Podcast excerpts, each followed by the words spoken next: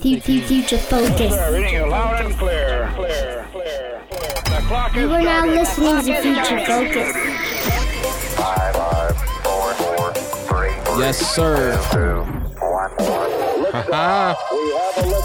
It's your boy Crown One. It's your boy Ukali White. It's your boy Don't Blink. Yes, sir. And we are the three men in arms, uh, here to edify you, keeping you focused in a world of chaos, keeping you future focused in a world of chaos. And today, this is episode 25. It's been 25 episodes, fellas. 25. 25. I'll be Time 25. I'm, I'll be 26 this summer. So Come on now. Amen. Thank you, Lord. We've reached a quarter into a hundred. Um, to our live viewers, thank you for joining us today. Those that you weren't able to join us live, uh, thank you for tuning in on this Friday. Today it is a Wednesday. Actually, the uh, technical day. A lot of people say um, when Christ uh, was crucified, but we'll get into that later. Today we have something very special, uh, a very powerful, a very much needed uh, illustration and body of work um, that has taken place uh, by somebody I love uh, immensely. Her name is Selena White, and she is with us today on the Future Focus podcast. And we Yes, are she talking is. about Hey, her guys. new new book, Burdens We Bear. Wow. Burdens We Bear. Everybody, That's welcome exciting. Selena White. We're so glad to have Selena with us today. Well, Yes, thank you guys for having me. Because, of course, uh, you're not just an author, but you're my wife. so I'm Little extra smile over definitely here. excited to to have you on the Future Focus podcast Glad to be here. with my guys. Reg, good to see you. Good to see you Look too. at, man. uh, Crown Yes. One over there. Good to be Don't blink seen. and Crown One. Man, just look, just just glad to be a part of this uh, this incredible movement. Mm-hmm. And Mm-hmm. I'm blessed to be here. I've known Reggie probably longer than I've known anybody else here. We grew up in church together, Sunday school, the Yes. whole nine yards, youth Yes. choir, whatever they could put us in. Yes, We were in. we were there. Yes. We've paid our dues. Yes, we have. yes, we have. Yes, yes, yes.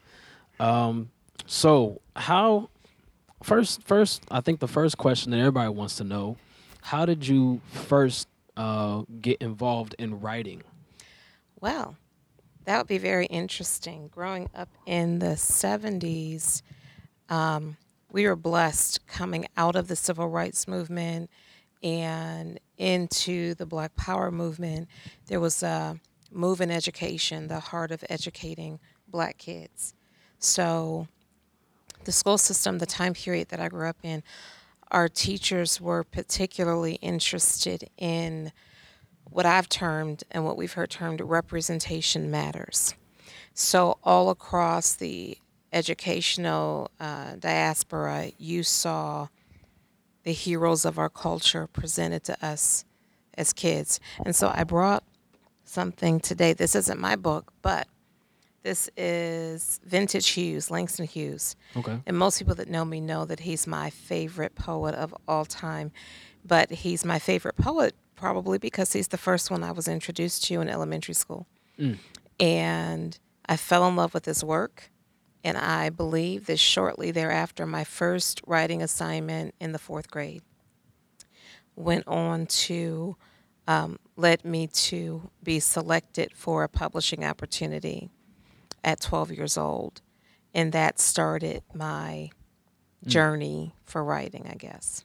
Awesome, awesome, awesome.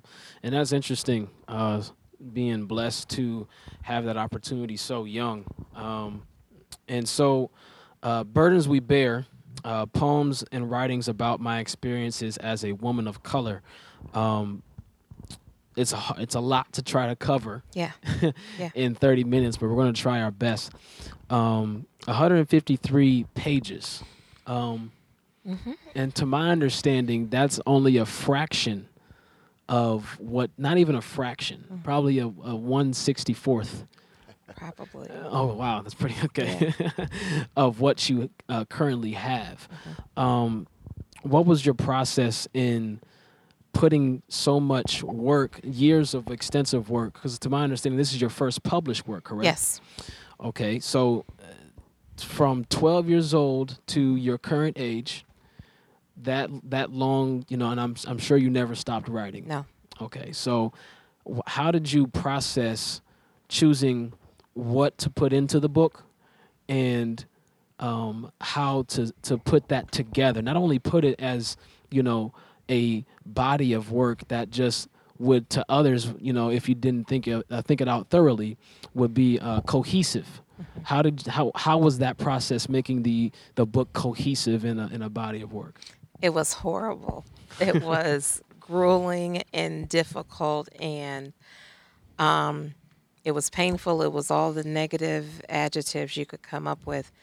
Um, most people that are creative, whether it's in you know literary form, music, arts, that process is very intense. And so for me, I've been writing all my life, um, not pursuing publishing um, for other reasons that we'll get into in another podcast. But all those self doubts and fear of failure and all that.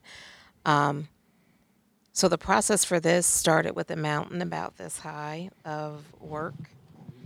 And the struggle was condensing it. And my original thought for this book was going to be um, kind of an expose with samples of poetry throughout. Um, ended up being a book of poetry with samples of other writings throughout. So it completely flipped. Um, but it literally was looking at it and in my mind being able to say, you know, what's the most important thing. My overall vision for the book was uh, being a part of white Christian communities for years and working to break down racial stereotypes and um, racist ideologies among those that claim Christ. And my heart was in conversations with different people, the black America that would come up or that we would be presented wasn't what I'd known. I've hmm. been black my whole life. Hmm. Right. My dad was there every day, got up and went to work. I grew up with uncles and aunts and cousins and family and just beautiful culture. We grew up, you know, part of my family were followers of Christ, the other one were just good people. And mm-hmm. they would go to church on Easter, and they didn't. They didn't wear their hats in church, walking by or in the building. That a respect for authority. Mm-hmm. So the black America that was being presented and believed by a large part of white evangelicalism wasn't what my own experience in this skin had been. So a big part of the book was me hmm. presenting hmm. My family of origin, me presenting the the culture that I love, the people that I love, our stories, um, and the reality of that. You know, we have wives, we have husbands, we have children. You know, we serve God. We all the different facets of the experience of being black in America. But then on top of that, how their responses impacted me. How, um, as different men were being killed unarmed. Mm-hmm. I'm married to a black man. I raised two black sons. I have black men who I love and adore. And I wasn't able to separate in my own heart those murders from the people that I love. And so I grieved every single one like I knew them. Mm. And the mm. lack of empathy from my white brothers and sisters in Christ was devastating. Mm-hmm. So a big portion of this book came out of that. And it was just a zeroing in on what the focus was going to be. And once I zeroed in, then it was just the sifting through the mountains of things I'd written and finding that cohesiveness that we have here. Great, great.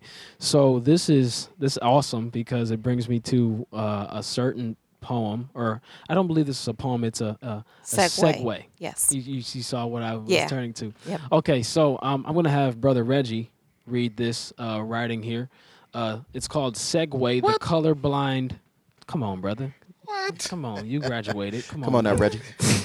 I'll have you uh, I don't be reading read no this books. little excerpt. give, give, give our audience some insight into this book, Burdens Yeah. We Bear. Yes. So um, the the uh, passage that's being read is "Segue: The Colorblind Silence."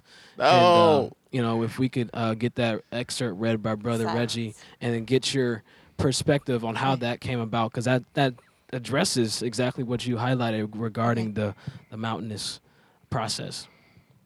Why are you doing this to me? All right.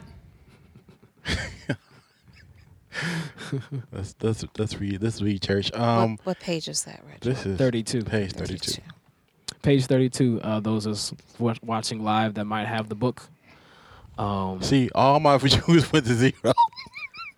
Oh no, it's still taping. We still taping. Yeah, let's do, we, yeah let's uh, let's do it. Reggie, Reggie. I, I do it. I do it for the ratings. Okay. Do it for the gram. All right. I am wondering what would happen if the church actually spoke up and out about the sin of racism, about the idiosyncrasies that never ceased against the descendants of slavery and immigrants, uh, about the lack of justice in our criminal justice system. I'm wondering if those who fill our buildings on Sunday morning would say that they don't see color or taught the truth that not only do we see color, but God created melanin, and it is a beautiful thing, and that, uh, that and that then to tell the truth in their private communities and Bible studies where uh, whenever the lies that echo a culture gravely influenced by evolutionary thought are shared, I wonder what would happen. Yeah. I mean, That's so fine. so could you give us, um, I, I guess the the, the background? Uh, you kind of touched on it a little bit, um, for your experience of being in diverse uh, church experiences, and I'm I'm sure many of those experiences were also, thank you, Reggie, were also personal uh, and not just uh, within the church. How did that come about? I know uh, within the colorblind silence uh, passage that brother uh, Don't Blink read, um, you know, was talking about wonder what the church, you know, would Yeah. accept and address this racism. Uh, but were you specifically talking to the church or just everyone in general um, that does not recognize um, the fallacy or the falseness of racism and the, the damage that is done to it? Um, or were you just speaking to uh, those within the church that don't recognize color or, or even celebrate it? I think um, it's probably multifaceted. What I was dealing with uh, when I wrote this was a prevailing mindset in the body of Christ, particularly among um, our more fair complected brothers and sisters. The colorblind ideology is rampant in the church, in the media, and you know, I don't see color, I don't see race, I just treat everyone the same. Well, that's a lie at its foundation. And as long as we keep adding a lie on top of a lie, we'll never get to the root of it. We'll never be able to deal with it.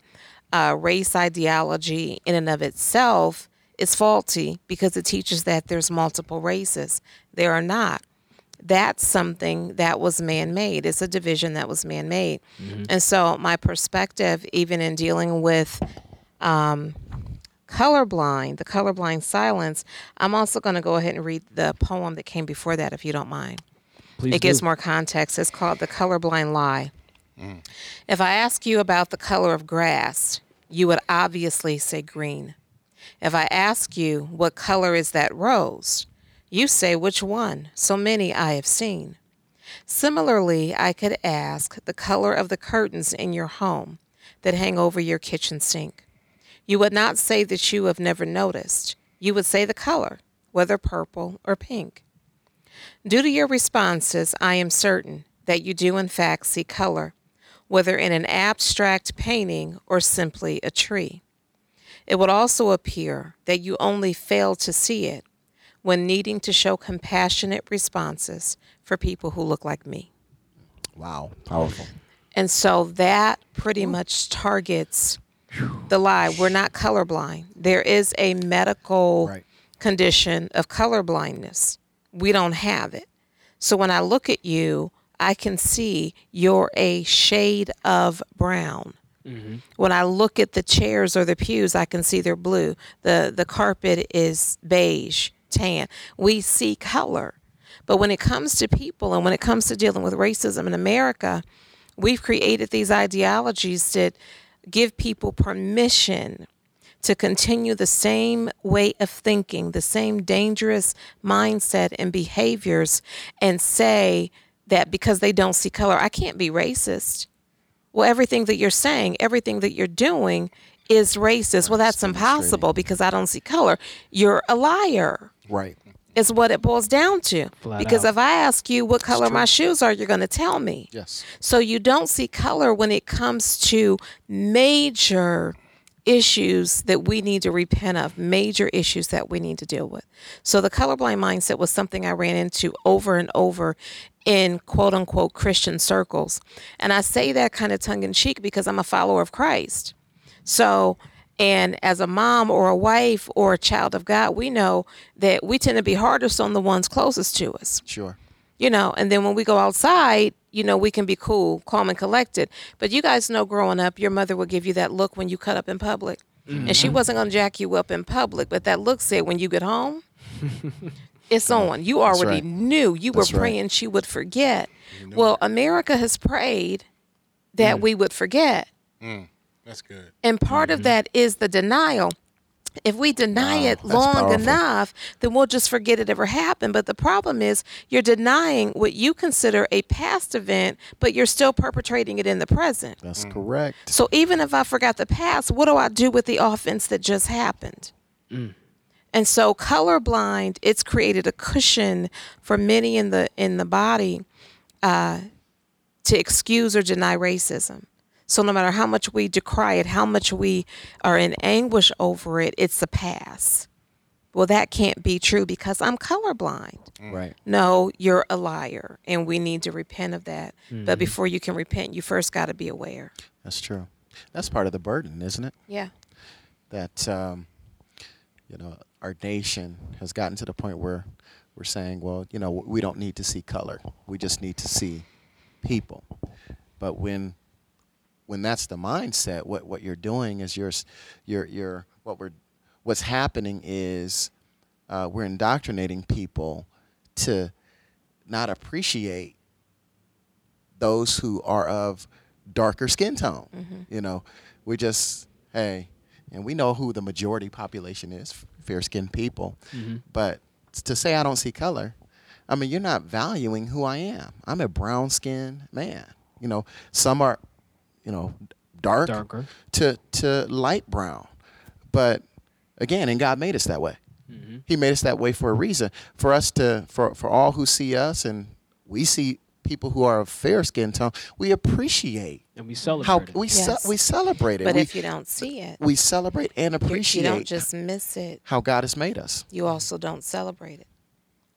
You and know, and, and so that goes into like you said trying to erase the past Mm-hmm.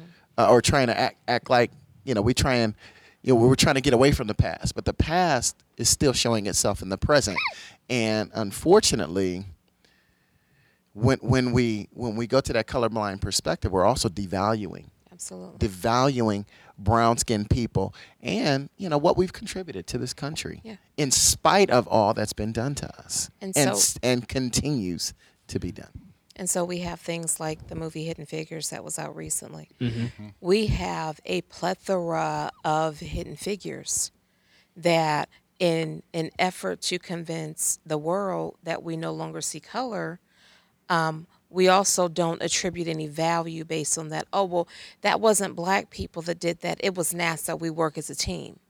Right. So it allows you to steal, you know, arbitrarily the successes of others when it's convenient for you. So on this hand, you don't see color unless we're reporting about Chicago, unless it's on Fox mm-hmm. News. But when it comes to our successes, hmm, good point we're colorblind. Oh, we're all mm-hmm. going to take credit for this. No, that was mine. Chuck Berry. I did that. Yeah.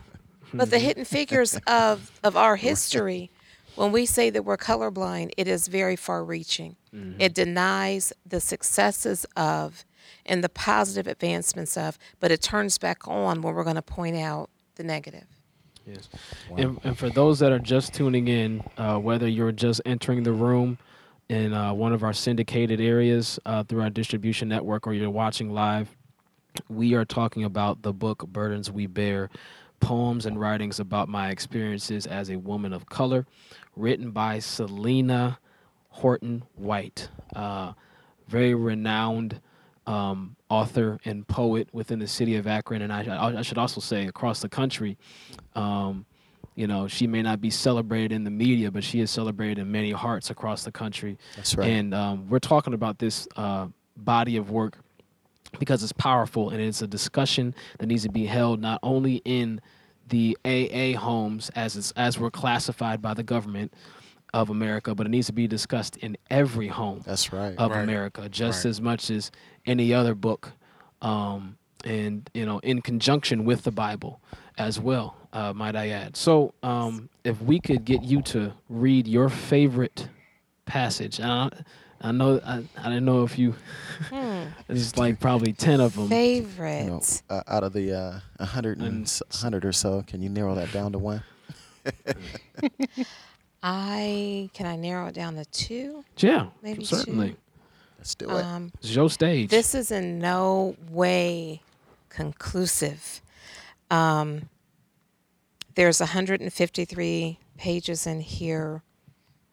Um, there's probably an additional 300 that were edited from here. Mhm. Um, that was probably the most painful process was figuring out what would you know what would work, uh, what would flow together. So I have one hand. I'm so, gonna so try I'm- to. what I'm hearing is that there's Yes. more poems. There's that didn't more. Make it and to you the know book. what? Yes, there's, a lot more, but there's also a lot more writing. Wow. A lot more writing.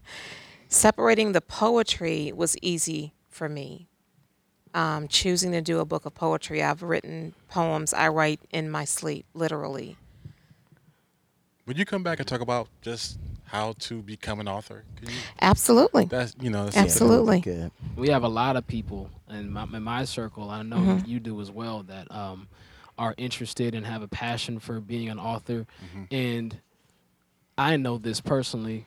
Uh, if I could let the cat out the bag, you've been struggling to put this out for some while. Yeah. For for for a long while, Yeah. and the Lord kind uh, kind did make a way for you to do so. Yes. Uh, so we would definitely love to have you back and to give you know advice to people on how to to get to that point. Okay. But without further ado, to our current listeners and those of you listening at home, uh, we're going to hear the most favorite two.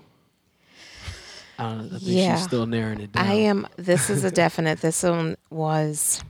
It was in a fight for the opening poem in the book. There was a fight for that. So Okay. this one, um, it made it to the number two spot. Amen. But it's called "We Are Not Inferior." Sometimes my heart can't take it, and I must walk away.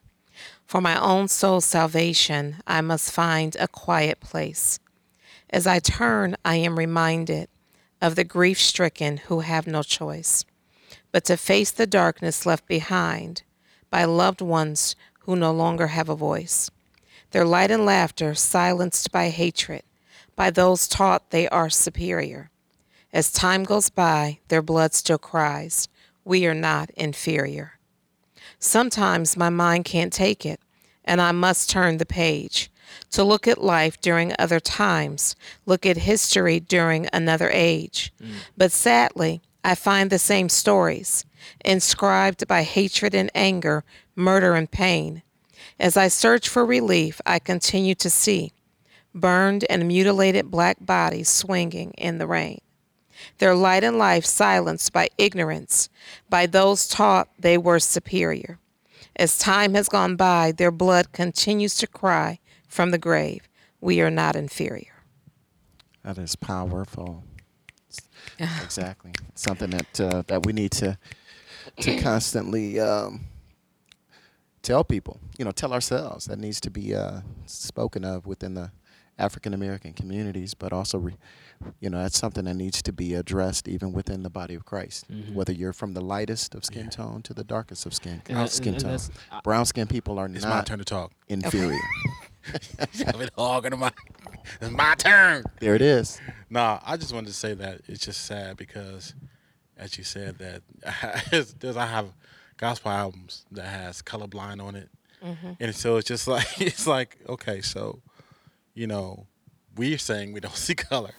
and it's like, but God made us one. So how can we, you know, we, we want to walk in that type of, you know, that level of revelation, understanding that mm-hmm. there is no color, but at the same time, we have songs in, in, mm-hmm. in the name of being colorblind. Mm-hmm.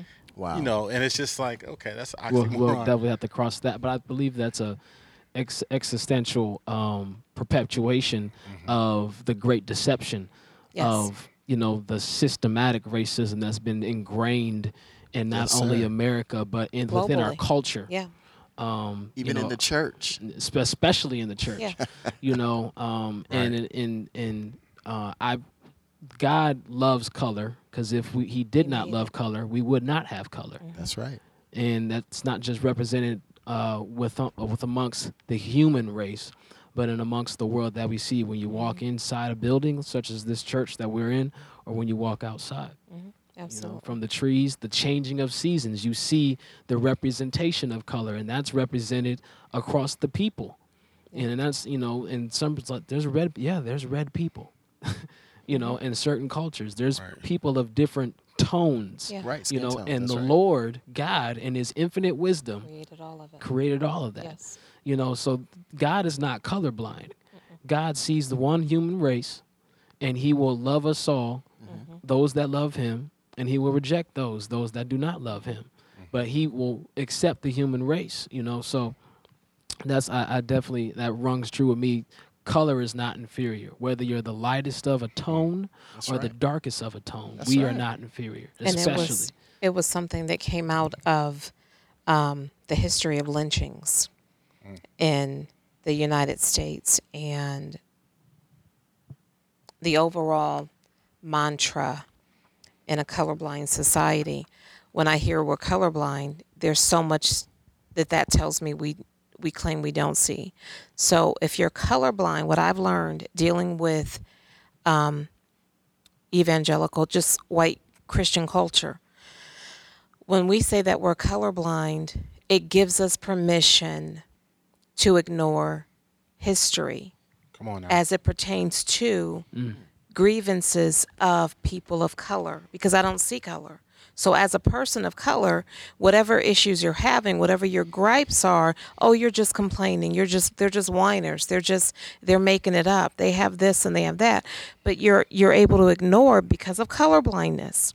You're able to ignore the over 4,000 hmm. black men, women and children that were lynched because those were black bodies hanging Because of the color. of their because skin. of the color and they were overwhelmingly business owners that's another podcast but you, when you when we say that we're colorblind it means not just that we can ignore or be ignorant to black success but we can also be ignorant to black pain um, if we could get that next passage, that next Okay. uh, powerful passage, please. the next one is actually a segue and i'll end here and this is a little um, long actually i'm sorry guys Oh, it's fine. I should have put um sweaty, you know the one I'm looking for. The one that I read. Okay, I got it. And this one is called Stony Hearts or Critically Thinking. Let us challenge what has always been. Let us challenge what we have always seen. Let us challenge our views of who's dirty and who's clean. Mm. Let's begin to question why things are this way why sensitivities are so high on issues you have been taught to view as gray, why the murder of black people rate as high as just another day to you. Let's raise our voices and stand together like we really truly love each other, or at least like one another, or have heard of each other, or something like that. We sit in our churches on a Sunday morning. We post scriptures on Facebook daily. Hmm. But we neglect to inspire, comfort, or show compassion when the newscaster reports that someone else was killed for what amounted to no more than, well, for being black. Ah. Why is it this way? Why are my vibrantly hued explosions of pain your heart failing to sway? Why do my tears in your world not repeatedly play? Why do the recordings of my murder you easily erase? Why can we sit in church together, but you never actually see my face? Mm. Let us challenge all of it. Blow it up and start all over again. Tell the truth and turn our hate filled hearts from the sin of lying and saying that we don't see color, when we all know just by looking that we don't have the same mother. Let's begin to call things out until people say that this is all we talk about. But we don't care. We just want to be healed. And as a church, no longer let skin color dictate how we feel in private, at home, where they can't see or hear us. Many who hold those same mindsets now occupy pulpits and government seats mm. to ensure that the future of people of color in this country remains bleak. We know that many of those sheet wearers were your ancestors. They passed down hatred and ignorance like illegitimate DNA flowing through veins. They took your fathers and mothers to watch black people burn and hang. They felt nothing at the grief of those left behind in their wake. They felt no shame. But you say that was them, not me, then, not now. But white sheets are now replaced by all white schools and neighborhoods mm. because white people represent the ultimate good. You have no problem with the black people, but for certain freedoms you wish we had never stood. Judges and laws that descended from Jim Crow, but somehow you keep saying that you did not know. For years, claiming that you can't see how bad things are, you are simply unable to smell the infected, oozing scar of violence and racism against black people, the same ones Massa taught to go to the white buildings with the steeple. Mm. It seems to you like we are keeping score. This conversation makes you deeply uncomfortable. So, this one you would rather ignore as you stand next to me in church and sing how much we adore the Lord. It's way past time we talk about this. If we ever want to see this divide removed from the church, this race thing must be faced head on. He made all of us, on this we agree. Therefore, all claims of color blindness should be an offense to both you and me. We give you grace as we always have, taught to value your opinion above that of any brown woman or man. We serve this country and we grieve, while our children die, while we cry, while generations of our pain and grief you deny.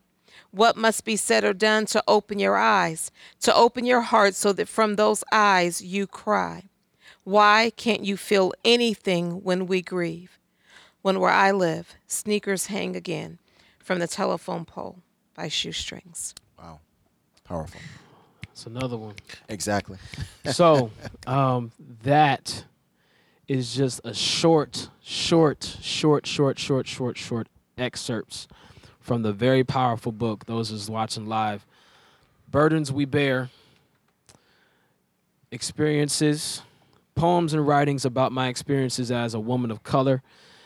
A powerful book written by Selena Horton White. Uh, we love her. We thank her for joining us on Future Focus podcast. Um, There it we will goes, definitely be fellas. having her back. This is Crown One signing out. Hey, this your boy Ukali White. It's your boy Don Blake. It's been a pleasure. All right, this is Selena. See you later. Be sure to contact us if you are wanting to purchase the book. Hit us up on Cave Music Records and we will get you in touch with Selena White, the author of Burdens We Bear. Bear.